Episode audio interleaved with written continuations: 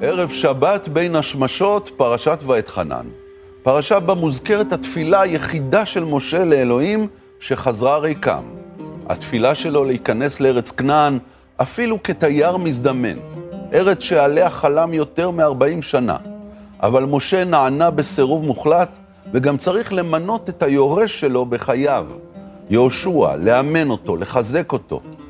אבל משה הוא גם אדם שמדבר אל בני אדם, ולכן כמו בן אדם, הוא מדי פעם מאשים אחרים, את בני ישראל, ויודע שהדבר החשוב ביותר בתודעה היהודית הוא הזיכרון. הוא חושש שבני ישראל ישכחו בארץ כנען את כל מה שקרה במסע שלהם במדבר. את הניסים, את סיני, אותו עצמו. ביחד עם הסופר אשכול נבו נדבר על עצב נבו של משה, אולי גם של אשכול עצמו, וגם נעיין בפסוקי האמונה היהודיים. שמע ישראל אדוני אלוהינו אדוני אחד, ועשרת הדיברות כמובן.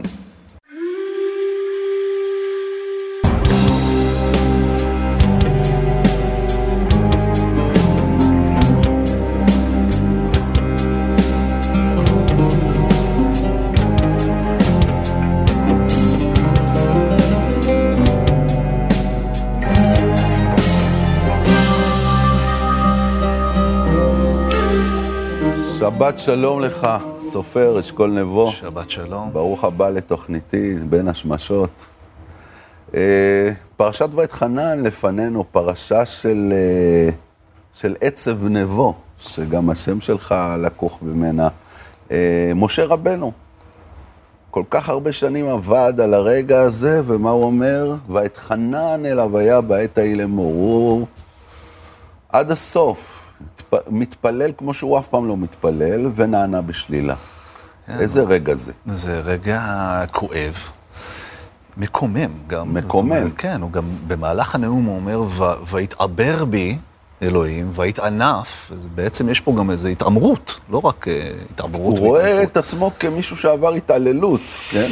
תשמע, זה, זה כקורא, אה, כקורא חילוני, ש, שאינו מחפש אה, הסבר בהכרח למעשיו של האל, ו, ו, ותמיד, ותמיד מוצא בהם את צדק, אני, אני קורא את זה ואני, ליבי משה. זאת אומרת, יש פה צעד אה, של החלפת מנהיג, יכול להיות שהוא נכון פרקטית, זאת אומרת, יש פה צעד פרקטי. אבל אה, יש פה, זה, זה על סף הלא אנושי, לדרוש מאדם להסתכל על מה שהוא עמל עליו כל החיים, ו- ולהגיד לא, אתה לא, אתה לא תגיע, אתה רק תסתכל. כן, לא סתם כתבה על זה רחל את, ה, את השיר המפורסם שלה, מנגד, כן? אני אקרא כמה מילים מרחל. קשוב הלב, האוזן קשבת, הבא, היבוא, בכל ציפייה יש עצב נבו. זה מול זה, החופים, השניים של נחל אחד, דור הגזרה, רחוקים לעד. פרוס כנפיים, ראה מנגד, שמה אין בה. איש ונבו לו על ארץ רבה. זה השיר שנתן את, נתן לי את שם משפחתי. באמת, ההורים כן. שלך... ההורים לכם... שלי בעצם הם אה, שקולניק ופרישברג, וחיפשו אה, שם עברי שייחד אותם, ועל הקבר של רחל, ליד הכנרת, רשום אה, השיר הזה. מאוד אהבו את השיר והחליטו uh, לתת את השם לבוא. טוב, בוא נזכיר גם שגם השם הראשון שלך, זאת אומרת, השם השני שלך, שם המשפחה, יושב על uh, מיתוס אחד, כן. על רחל המשוררת, והשם הפרטי שלך קשור לראש ממשלת ישראל, כן, לוי אשכול. כן. היה אחד מראשי הממשלה הטובים שידעה מדינת ישראל. ולא זו בלבד, גם גילינו תוך כדי הבוקר, לפני שנכנסנו לפה, ששנינו נולדנו... ברמות אשכול. כן. בשכונת רמות אשכול בירושלים. כן. אתה ברחוב שדרות אשכול, 36, כן. אני ברחוב מבוא לבנה 5.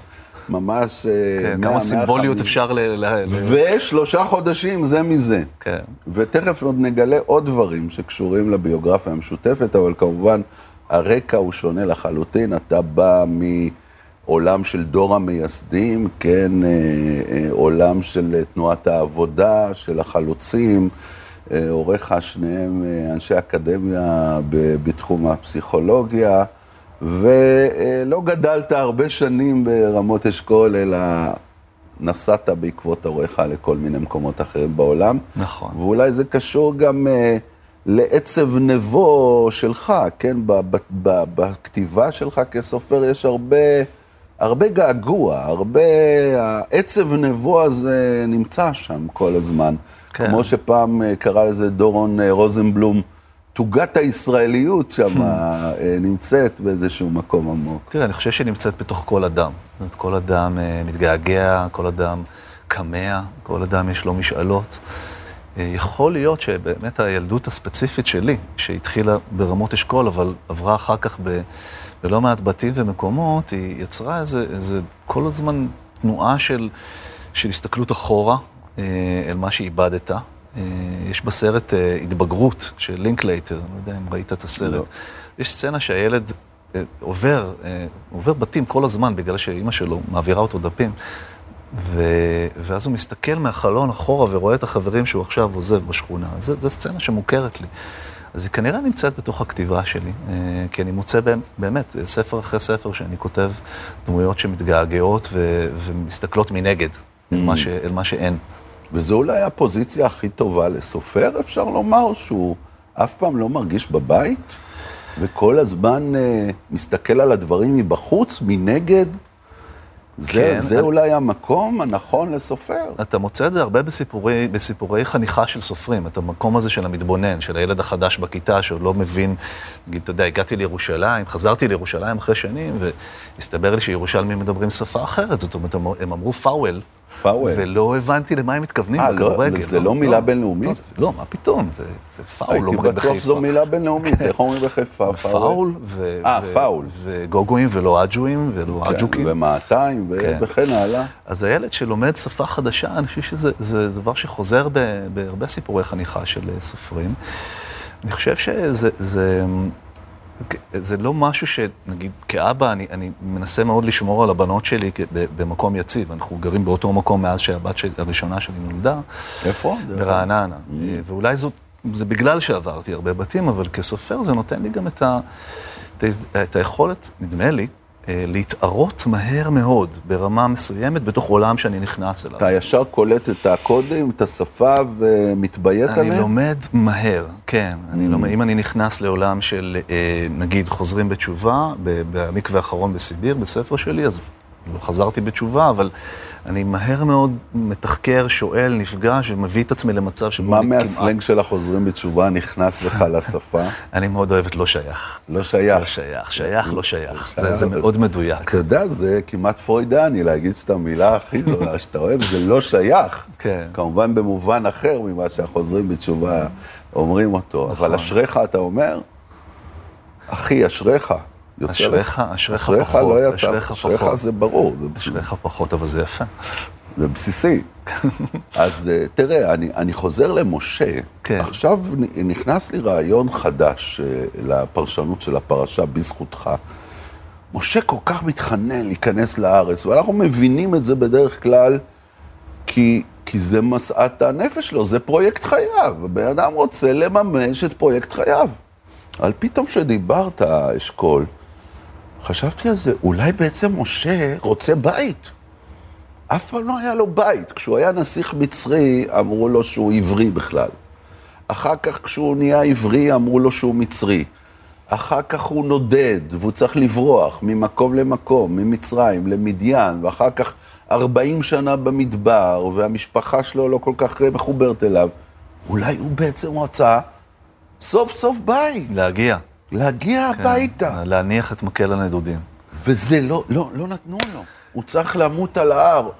להיפרד מעל הארץ בפסגת הר נבו. ובגלל מה? זאת אומרת, מה, אם אנחנו מסתכלים על העוול, מה, מה הוא עשה? חטא מי המריבה, היכה בסלע, פעמיים במקום פעם אחת, דיבר לסלע במקום לחכות. על זה? יש בזה הוא, משהו הוא... שהוא מקומם אותי mm. כקורא. תראה, אני הרבה פעמים חושב על זה במונחים של uh, הסנדק. איך הוא אומר לו שם? אתה לא קונסיליארי לזמן מלחמה. משה הוא דווקא קונסיליארי לזמן מלחמה, אבל הוא לא קונסיליארי לזמן של צריך להקים uh, רשויות מקומיות, וצריך uh, להקים uh, תשתית של ביוב, ולטפל בפינוי האשפה. הוא לא, הוא לא מנהיג מהסוג הזה, זה כמו בן גוריון, אתה יודע, באיזשהו שלב בחייו של בן גוריון, הוא הפך להיות מעמסה על, ה, על העולם הפוליטי הישראלי, כי הוא היה גדול מדי. הוא היה נפיל, הוא בעצם כיסה את כולם בעברתו. נכון, ובעולם בעולם אידיאלי, נגיד, עולם צודק, אני חושב שאפשר היה למנות את משה לנשיא. לנשיא, זהו. לתת זה היה הג'וב הנכון בשבילו, נכון. נשיא מין מורה רוחני. אה, ש, שתמיד מזכיר לנו את, ה, את, ה, את המקום הנכון, הצודק, את איפה שהלב נמצא. נכון, כן. נכון, הוא יכול להיות ממש נשיא מצוין. כן.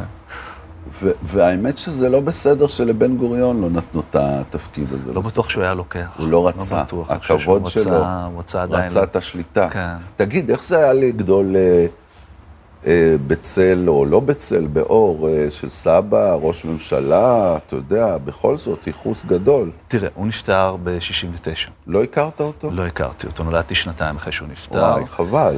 חבל מאוד. אה, ואני מבין מסיפורים של אנשים שהכירו אותו כמה הפסדתי. לא, לא, היה איש נהדר וגדול. מעבר להישגיו הפוליטיים, היה מדובר במנץ'. זאת אומרת, באדם שאנשים אהבו, ושהבנות שלו אהבו אותו, למרות שהוא היה מאוד עסוק. אז אני מרגיש צער על ההפסד, אבל אני חייב להגיד כילד, העובדה שנולדתי אחרי, אחרי התקופה אה, שהוא כבר היה ראש ממשלה, אז זה הפך את הילדות שלי לילדות רגילה. זאת לא, זה לא היה לגדול לא, ש... לא בצילו ולא באורו. ואיך ההורים? אבל ההורים, כן. אני חושב שעל אימא שלי זה השפיע מאוד, היא גדלה, היא הייתה בת 16 כשהוא היה ככה, בצמרת ההנהגה, עיצב אותה. עכשיו, דרך אימא שלי זה גם עיצב אותי. נגיד, הקשר המאוד ברור למקום שאנחנו נמצאים בו. אתה יודע, אנחנו בימים שבהם אנשים מחפשים להם דרכון פורטוגלי. כן. אה, אני לא, אני לא מצליח, לא יכול לראות את זה קורה. אני לא שופט את זה, אני בכלל לא שופט. אתה לא שופט את זה? לא, זה לא- נראה לי לא מעשה לא ראוי. לא, לא שופט לא את זה, וגם לא ישראלים שבוחרים לגור בפאלו אלטו או בברלין. לא שופט, כי כל אחד עושה את הבחירות שלו, ואני גם לא... אני לא חושב שזה במקומנו לומר מה נכון ומה לא. לא, זה ודאי אני לא שופט, אבל זה הרבה פעמים בא מישראלים, הם אומרים, אני רוצה לחיות בארץ. רק אם תהיה איזה שואה, שיהיה לי גם דרכון פורטוגלי. גם את זה אני לא שופט. זה הבעיה שלי, עם זה... המקום הזה. לא שופט את זה כי, כי זה היהודי הנודד שבתוכנו וזה הגן שמפחד מהפרעות. אני, באמת שאני לא שופט. אני אגיד לך מה, מה אני מרגיש. אני מרגיש שהחיבור שלי למקום הזה הוא כל כך אקסיומטי, ש, שזה גוזר את זה שאני לעולם לא אעזוב אותו, וגם שאני מוכן להילחם עליו. Mm. זאת אומרת שאני לא, ואת זה אני כן שופט. אגב, אנשים שאומרים, לא מוצא חן בעיניי, לא טוב לי, לא נוח לי, אז אני, אני, לא, אני לא מתמודד, אלא, אלא הולך למקום שבו יהיה לי, אני אוכל, יהיה לי יותר אסתטי. אני חושב שאנחנו נמצאים בזמן, בהיסטוריה המודרנית של, ה, של העם שלנו, שבה, שבו צריך, אדם צריך להילחם על ערכיו ו- ולומר אתה אומר, זה הרגע.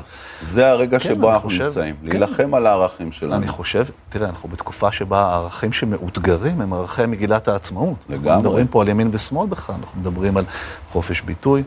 על, אה, על שלטון החוק, על דמוקרטיה, על דברים ש, שהם בתשתית הקיום שלנו. אתה אומר, זו לא העת לערוק מן המערכה. לא, זה, עוד פעם, כל אחד ויכולותיו, אבל אני מרגיש לגבי עצמי, אה, שזה הזמן לדבר ולהגיד מה אתה חושב, ו- ולא... יפה.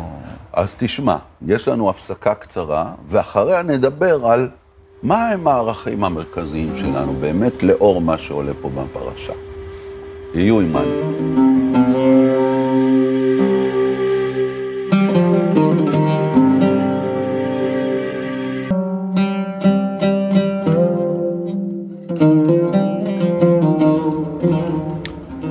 שלום, אתם בבין השמשות, פרשת ואתחנן, ואיתנו הסופר אה, אשכול נבו, ספרו האחרון, הראיון האחרון, כן, שמזכיר באיזשהו מקום את הנאום האחרון של משה, זה בעצם כל ספר דברים, זה הנאום האחרון של משה, ואילו פה בפרשת ואתחנן יש לנו דגש מיוחד על, אה, על הנושאים הגדולים, על הערכים הגדולים של... אה, של עם ישראל,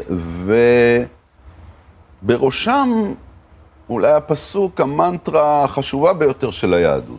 שמע ישראל, אדוני אלוהינו, אדוני אחד.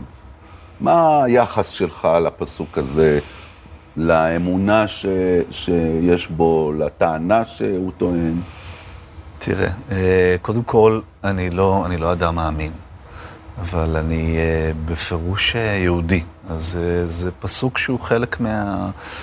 מה-DNA שלי. כמו, כמו הרבה דברים אחרים ש, שאנחנו יכולים לגלות בתוך הפרשה הזאת. זאת אומרת, בעצם זה קרה אחרי שהתחלתי לכתוב. אני חושב שככל שכתבתי יותר, הבנתי כמה היהדות, הטקסטים שלה נמצאים אצלי בדם. בכל משפט שאני כותב, בספריי החילוניים נמצא התנ"ך ונמצא התלמוד. אני כל פעם מגלה את זה מחדש. אפילו האקט החילוני שיש לי בספר משלחת ימינה, של לכתוב על אה, אה, פתקים, משאלות שיש לך לארבע השנים הקרובות, מה אתה כן, רוצה שיקרה? כן, אנחנו מדברים על הספר הזה, כן, משלחת ימינה. כן, מה יותר חילוני מאשר חבורה של חברים? פס.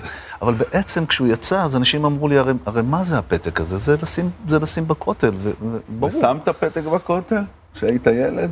לא רק ששמתי פתק בכותל כשהייתי ילד, אפילו פעם אחת לקחתי פתק של אישה. מאנטיגווה גואטמלה, ונסעתי אותו איתי במשך חודשים, ומדירה לדירה, מחברה לסבתא, כדי לשים את הפתק של האישה הזאת שהיא כתבה בספרדית במחברת המחברת של הילד שלה, כדי לשים אותו, להניח אותו בכותל, ולדעת אה, תוך כדי זה... בטיול שלך באנטיגווה פגשת כן. אותה, ושם היא שלחה אותך עם פתק? נתנה לי, שאלה אותי אם זה שאני מישראל, זה אומר שאני גם מחרוסלם. כן. ואז, אה, ואמרתי לה, כן, וגם נולדתי בירושלים, והיא נתנה לי פתק לשים בכותל. ונסעתי אותו איתי תקופה מאוד ארוכה, זה הלך וקיבל מעמד של מכתב שרשרת בחיים שלי. עד שהגעת לכותל. קללה רבצה עליי עד שהגעתי כן. לכותל, ותוך כדי שעשיתי את זה ידעתי שזה יהיה הסוף, סוף של ספר, זה באמת הסוף של נוילנד. אה, אז כן, אני, אני, אני שם את והמשאלה התגשמה? המשאלה שלה, אני לא יודע, לא הצצתי, למרות הפיתוי. אה, ומשאלות שלי, אה, אני חושב, לא מעט התגשמו לאורך השנים. כן. אני מרגיש שאדם אדם בר מזל. אני חוזר רגע לשאלת האמונה שלך, כן. אני לא כן. רוצה להתחמק ממנה. כן. אני חושב שככל שאני בוגר יותר, אז גם, גם נשאלת השאלה, יש, יש את עולם היהדות ומה הוא נותן לנו. וככל שאני בוגר יותר, אז אני יכול לצאת מהעמדה ש, שבה גדלתי, שהייתה עמדה מאוד אה, אה, מתנגדת לכפייה דתית, מתנגדת ל, ל, ל, טריטוריאלית, ל, ל, ו, ולשאול מה אני לוקח, מה, מה משם אני, אני, אני מאמץ אל תוך, אה, אל תוך חיי ואל תוך ליבי. אז יש המון, המון דברים ביהדות ש, שמוצאים חן בעיניי, ושאני לוקח אותם, לוקח אותם פנימה. אם ניקח לדוגמה את השבת, שמוזכרת פה כעשרת הדיברות. אחת מעשרת הדיברות, כן. כן, אז זה, זה השבת, זה רעיון שהקדים את זמנו, במובן של, של החיים שלנו היום כל כך אינטנסיביים. שאנחנו חייבים את השבת יותר אפילו מאשר בזמן, ה, בזמן התנ"ך. ואני, באמת? ואז אני, אתה, אתה שומר שבת? אני שומר שבת חילוני, ש... כן. באיזה מובן? במובן של אני לא, אני לא כותב, לא כותב בשבת, לא כתבתי בשבת כבר, אני חושב, עשר שנים. זאת אומרת, אתה לא עושה את העבודה לא שלך. את העבודה בשבת. שלי, אני לא מרצה בשבת ואני לא מלמד בשבת. מדהים. ואני לא קורא אה, טקסטים של תלמידים בשבת. ממש אפשר לקרוא לך שומר שבת. אה, כן, אבל אני לוקח את זה למקום שלי, זאת אומרת... כן, אני... מהמקום של הבחירה שלי, שלך, כן, איך שאתה מבין את השבת. המנוחה שלי היא גם אה, ללכת לים. או לנסוע לים, המנוחה שלי היא גם לראות סרט אה, עם אשתי ב- ביום שישי בערב, זו, זו, זאת המנוחה שלי. וסממנים של שבת, כמו נרות, קידוש. ארוחה משפחתית, לכם, לא. אבל זה ארוחה משפחתית. כן, ארוחה משפחתית שהיא מאוד חשובה לי, אז אני חושב ששם יש רעיון שמאוד מדבר אליי. אה, יש כשאתה מסתכל בכלל, זאת אומרת, אתה מסתכל על... אני מניח שגם לא תרצח אה, מדבר אליך, כן. ולא תגנוב. כן, למרות שאם ניקח, אם, ניכנס רגע לעשרת הדיברות, אז כן. יש, שם, יש שם את האזור שמדבר על, מחשבה, על לא תחמוד. ושם אני חושב שמתחיל הפיצול. זאת אומרת, אני כאדם חילוני לא, לא מבקש לטהר את uh, מחשבותיי. אני חושב שאנחנו נמדדים במעשינו, במחשבותינו אנחנו יכולים לדמיין. ויכולים אה, לחמוד את אה, שדה, שדה של, אה, של מישהו אחר ולקנא בדשא של השכן. והמחשבה היא, היא אזור חופשי, היא לא מקום שאני נותן לדת להיכנס אליו. זה דיבר. למשל, שמאוד הטריד את הרמב"ם, רבי משה mm-hmm. בן מימון, כי הוא גם אמר, כמו, כמו שאתה אומר, איזה מין דבר זה שמתייחס למחשבה, הרי אם היו שואלים כל אחד ואחת מאיתנו, אז כל יום אנחנו עוברים לפחות חמש פעמים על לא תחמוד. מה, יש איזה יום שאנחנו לא כובדים משהו? אז הרמב"ם מצא איזה פתרון, הוא אומר, לא מדובר סתם בחמדה או בחמידה, אלא מישהו שיוזם ופועל בשביל להשיג את השדה של חברו, או כדי להשיג את אשתו של חברו, או את uh, משהו אחר ששייך לו. זאת אומרת, זה משהו שיש בו פעולה כבר, שיש בו מניפולציה. אז אני מניח שעם זה אתה יכול להסכים. נכון, אבל אני חושב שיש פה משהו עמוק יותר, וזו השאלה אם אנחנו מכירים בפגימותו של, של האדם. אם אנחנו mm. מדברים על האדם, כמו שאגי משעול קרא לזה בשירה, שיר לאדם החלקי, אנחנו מדברים על אדם שהוא פגום, הוא, הוא פגיע. אבא הוא, פגום. הוא, כן, כן, הוא חוטא, הוא, אז אני חושב שזה האדם שלי, זאת אומרת, זה האדם, ככה אני רואה את האדם, ככה אני כותב ודאי, אותו. זה ודאי האדם הספרותי יותר, כי האדם השלם והמושלם הוא לא מעניין בכלל, נכון? איזה דרמה אפשר לבנות על אדם... אה, כליל המעלות נכון. שאף פעם לא טועה. ואגב, אני חושב, אם אנחנו, אם אנחנו מדברים על הפרשה, אני חושב שהנאום של משה, כשמסתכלים עליו, אה, כשקוראים אותו, אנחנו רואים מנהיג שיודע שהאדם פגום. כי אם הוא לא, אם הוא לא היה חושב שה, שהעם הוא, הוא נידון לחטוא, הוא לא היה טורח לנאום ולחזור ול, על, על, על, על המקל והגזר. כן, אבל אתה יודע, לי זה קצת מפריע. זה, זה לא רק שמשה חושב שיש באדם פגימות, כמו שאתה אומר. אה, פה ושם יש. הוא חושב שהאדם, יש בו מלא פגימות. ושאם לא מפחידים אותו עד עומק הנשמה במקל וגזר, זה לא יעבוד, האדם יימשך לרע. הוא אומר להם, אני יודע שאתם תעזבו ותעבדו אלוהים אחרים. וכל הסיפורים, הוא, הוא, ההפך, אין לו, אין לו כמעט אמון שיכול להיות אחרת. שאלה אם זה לא נבואה שמצדיקה את עצמה, כי באמת אחר כך בהיסטוריה בני ישראל באמת אה, עומדים פה בכל מה שהוא תיאר, הופכים להיות עובדי אלילים וכן הלאה. יכול להיות שנפשו כבר מרה. זאת אומרת כן. שהוא הגיע לרגע הזה... 40 שנה. תראה, זה רגע, הרגע הזה של הסוף, אה, אני מכיר אותו דווקא כמורה. כן. הרגע הזה של השיעור האחרון. מה אתה רוצה לתת לתלמידים שלך בשיעור האחרון של הסדנה? שיזכרו, שיהיה להם בשפתיים אחר כך. כן, ואני חושב שזה חייב להיות רגע של חסד. אומרת, אתה חייב לבוא מתוך מקום של חסד ומתוך מקום שאתה רואה אותם, ולפעמים אתה גם רוצה להוכיח אותם. זאת אומרת, אני זוכר את עצמי בסופי סדנאות מסוימות, ש... שהיה לי משהו שלא הוכיח. אני מזכיר בסוגריים, אתה אה, מנהל בית ספר לכתיבה יוצרת, וגם מנחה... יחד עם אורית גידלי, כן. עם המשוררת אורית גידלי, כן. ויש לכם הרבה מסלולי כתיבה, אתה עושה את זה הרבה שנים. כן. אז אתה מתייחס להוראה של כתיבה. אני כן. מתייחס להוראה של כתיבה, אני מתייחס בכלל ללהיות מורה. זאת אומרת, mm. אני, כשהייתי בן 16, Uh, המשאלה שלי הייתה לא להיות סופר, היא הייתה להיות מורה. אני רציתי מורה? להיות מורה הרבה לפני שרציתי להיות סופר. מה אתה אומר? זה uh, יופי. ממש. Uh, זה התחיל ברובין וויליאמס בסרט uh, ללכת שבי אחריו, uh, שהוא מורה לספרות שם, שמאיר את חדוות הקריאה אצל תלמידיו, וזה המשיך דרך מורים שהשפיעו עליי. תשמע, משה רבינו, הוא מורה. הוא לא משה סופרנו, למרות שהוא, לפי הטענה, כתב את הספר הכי גדול בתרבות המערבית לפחות. הוא משה רבנו. כן. זאת אומרת, בתרבות היהודית למורה יש בוודאי אה, קדימות ערכית לסופר, לאומן, כי, כי זה הדבר. אני חושב שזה מעשה גדול להיות מורה, אני באמת, אני חושב שאני... אני, מעשה של נדיבות של, גם. זה מעשה של נדיבות, וזה מעשה שאתה יכול, לפעמים, יש לי, יש לי, יש לנו אה, כבר 80 תלמידים שפרסמו ספרים. אנחנו השבוע חוגגים עם שבעה מהם את הספרים שיצאו השנה, ויש משהו בלראות אדם שאתה מכיר את, את, את, ה, את הניצנים הראשונים של היצירה שלו, ואתה כמובן רק ליווית אותו, הוא עשה את העבודה, אבל היית שם בצמתים כדי, כדי לעודד אותו, כדי לכוון אותו. יש בזה תחושה עמוקה מאוד של משמעות. Mm. וגם לך זה קורה שאתה מושפע מתלמידים, וזה נכנס לכתיבה שלך, ו... זה משפיע עליך, או שזה רק השפעה חד צדדית? מאוד, זה משפיע, אני חושב שהתשוקה שלהם משפיעה עליי. Mm, יש בחדר, לראות את הרצון, יש את האנרגיה הזאת. רטט של רצון, וגם הגילוי של הכתיבה כמקום בחיים. זה mm. מזכיר לי את, ה, את המקום הנאיבי שממנו mm. התחלתי. כן. ומבחינת עלילה, למשל, אני זוכר, פעם הנחיתי סדנאות כתיבה, אחד הדברים שהפחידו אותי, שמרוב סיפורים שאני קורא ו, ובודק סיפורים של תלמידות ותלמידים, בסוף משהו ייכנס לכתיבה שלי, ואז חס וחלילה לקחתי ממישהו אחר, והיו לי פחדים גדולים בהקשר הזה. אני מבין ללבך, כן. אני מכיר את הפחד הזה. ועוד אחד יאשים אותי שלקחתי לו, ואתה יודע, זה צרות. מכיר את זה, חושש כן. מזה, אבל מה ששמתי לב שהעלילה היא לא העניין. זאת אומרת, mm. העניין הוא... החד פעמיות שבה אדם אה, אה, מפרש את החיים. Mm. וזה שונה מאדם לאדם. זה אי אפשר להעתיק. זה, אפשר זה להעתיק. כמו תביעת אה, כן, DNA, כן. אגודל. תגיד, עצה. כן. עצה של סופר ומנחה לסדנאות כתיבה. מה העצה הכי טובה שאתה נותן לסופר? כי פה למשל בספר שלך יש את המונולוג של האישה, של, ה... של הסופר, שהיא אומרת לו, אני מתחרטת שאמרתי לך באחד הדייטים הראשונים שלנו שהייתי רוצה להתחתן עם סופר. זה לא כזה להיט, מסתבר. כשסופר לא כותב, הוא אבוד, הוא מוטרד, וכשהוא כן כותב, הוא ממוקד בעצמו, הוא מוטרד. שלא לדבר על זה שכל דבר שקורה הוא חומר בשבילו, הכל מנוצל מיד. נקט את הרגל, גם הגיבורה תנקה. רבתם בשישי בבוקר ריב מכוער על כסף, גם הזוג בספר יריב על כסף. אז בכל זאת, כן, מונולוג... אה, מונולוג טוב, כן, הוא באמת מתאר חיים ליד סופרים.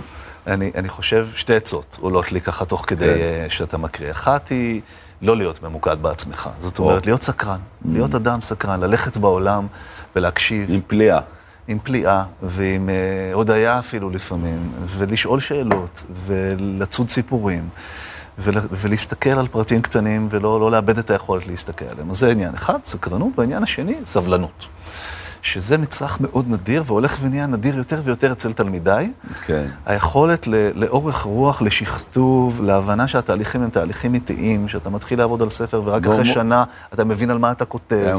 גומרים טיוטה ראשונה, וכבר רוצים לפרסם את זה. כן, כן, כי אנחנו גם בעידן של רשתות חברתיות. נכון, והם, וזה הם, אפשרי. קיבלת 500 לייקים, אז למה בכלל לשכתב? זאת אומרת, mm. מה... אז אני כל הזמן קורא להם להיות סבלניים לתהליך, ואני גם קורא לעצמי להיות סבלני. זאת אומרת, לקחת את הזמן עם טקסטים עד שהם באמת בשלים. אשכול נבו, תודה רבה לך. תודה לך. שבת שלום. שבת שלום גם לכם. בשבוע הבא פרשת עקב, נברר מה קורה עקב. אם בני ישראל יבחרו את הדרך אה, הלא נכונה, מה יקרה להם בעתיד, אבל בינתיים, שבת שלום ומבורך. thank you